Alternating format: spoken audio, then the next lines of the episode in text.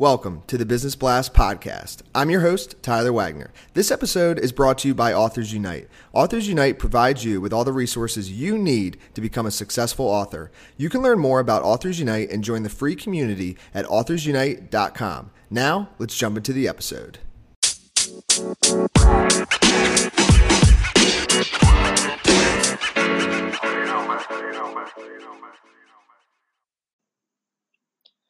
All right, everyone. Welcome back to another episode of the Business Blast podcast. I'm your host, Tyler Wagner. Today I have Tana Pick with us. She is a gender and development expert and founder of Project Cal, a social enterprise that targets boys and young men to stop gender based violence based out of Bangalore, India. So, welcome to the show. Thank you for having me. Of course. Awesome to have you here. Uh, we'll dive into the first one. The first question I have for you is What is the best story from your life that has an underlying valuable message? So, for the past six years, I have been living and working in the Middle East. Um, and while I was working on the ground in a Middle Eastern country, um, I was doing a workshop for women, uh, doing a business development workshop for female entrepreneurs. And one of the women came with her eye closed because her husband hit her um, in the face because he did not want her to come to the workshop outside of the house. And that was when it hit me that when we talk about gender equality and empowerment, we're constantly looking at 50% of the puzzle and we're not engaging all of the pieces of the puzzle. Uh, so the most uh, valuable message here is that when we say gender, we don't speak just about women, but we actually think about how do we close the gap between men and women and empower both equally. Hmm. And what's the most valuable piece of information we should know that's within your expertise or industry? Uh, that would definitely be intersectionality, not just in feminist studies and gender studies, but across the board. Uh, so when you work in the entrepreneurial sector, you see very often that there is no communication between industries and between sectors. Uh, so we need better communication and more scientific approaches and intersectionality uh, between all of the players in the ecosystem. And what is your best piece of overall business advice? So, not necessarily industry specific. So, there are two pieces one for budding entrepreneurs, and that is do not try to be everything for everyone, or you will end up being nothing to no one. Uh, I've made the same mis- mistake as well, constantly thinking of services to add and markets to serve instead of focusing on doing just one thing really, really well. And the second piece is for everyone, and this one should go without saying, but it really doesn't, unfortunately.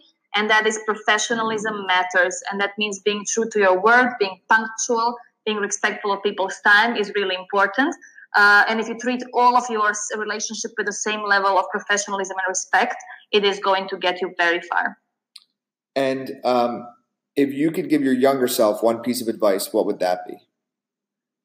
So I would tell myself you will end up having a career in a field you did not even know existed. It is mm-hmm. okay to feel lost when all of your peers kind of seem to have their lives and career paths sorted way earlier than you do. But if you keep on nurturing your interest, keep reading and learning, you will carve out a spot for yourself that will allow you to get up every day and be really excited about what's in store. And in your opinion, what's the key to happiness? Definitely redefining success for yourself uh, not chasing the ideals put forward by others, but uh, really occupying your truly authentic space uh, and believing in what you do, and definitely doing a lot of yoga. And what is the best book that you've read, and what was the number one thing you learned from that? I actually do not read a lot of nonfiction. Uh, so I'll separate this into fiction and nonfiction. For nonfiction, it's Foucault's Power. Uh, it's uh, instrumental in understanding societal structures and dynamics. Um, and it's really important for everyone who is working within the social sciences uh, space. And fiction wise, uh, Mistry's, A Fine Balance, uh, which is a lesson in modern Indian politics as well as the strength of the human spirit. And I find that actually good literary fiction is a great tool in learning about the world around me. Uh, and it can always be implemented in business. So don't feel bad if you don't read as many nonfiction books as the CEO lists on LinkedIn. Mm. And what is your favorite quote and why? That would be If Not Me Who, If Not Now When by Hillel uh, from the Ethics of the Fathers, uh, because it teaches personal responsibility for things that are wrong with this world and that we want to see changed. Uh, and it also has a sense of urgency, which is really important to me, and I'm sure to a lot of people uh, like me that have a tendency to procrastinate. Mm.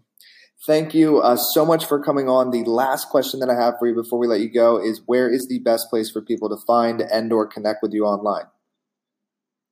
I'm the only Tena pick on the internet as far as I know. So you can add me on LinkedIn, Twitter, and follow Project Cal as well on all the platforms. Perfect. Thanks again for joining us. We really appreciate it. Thank you for having me.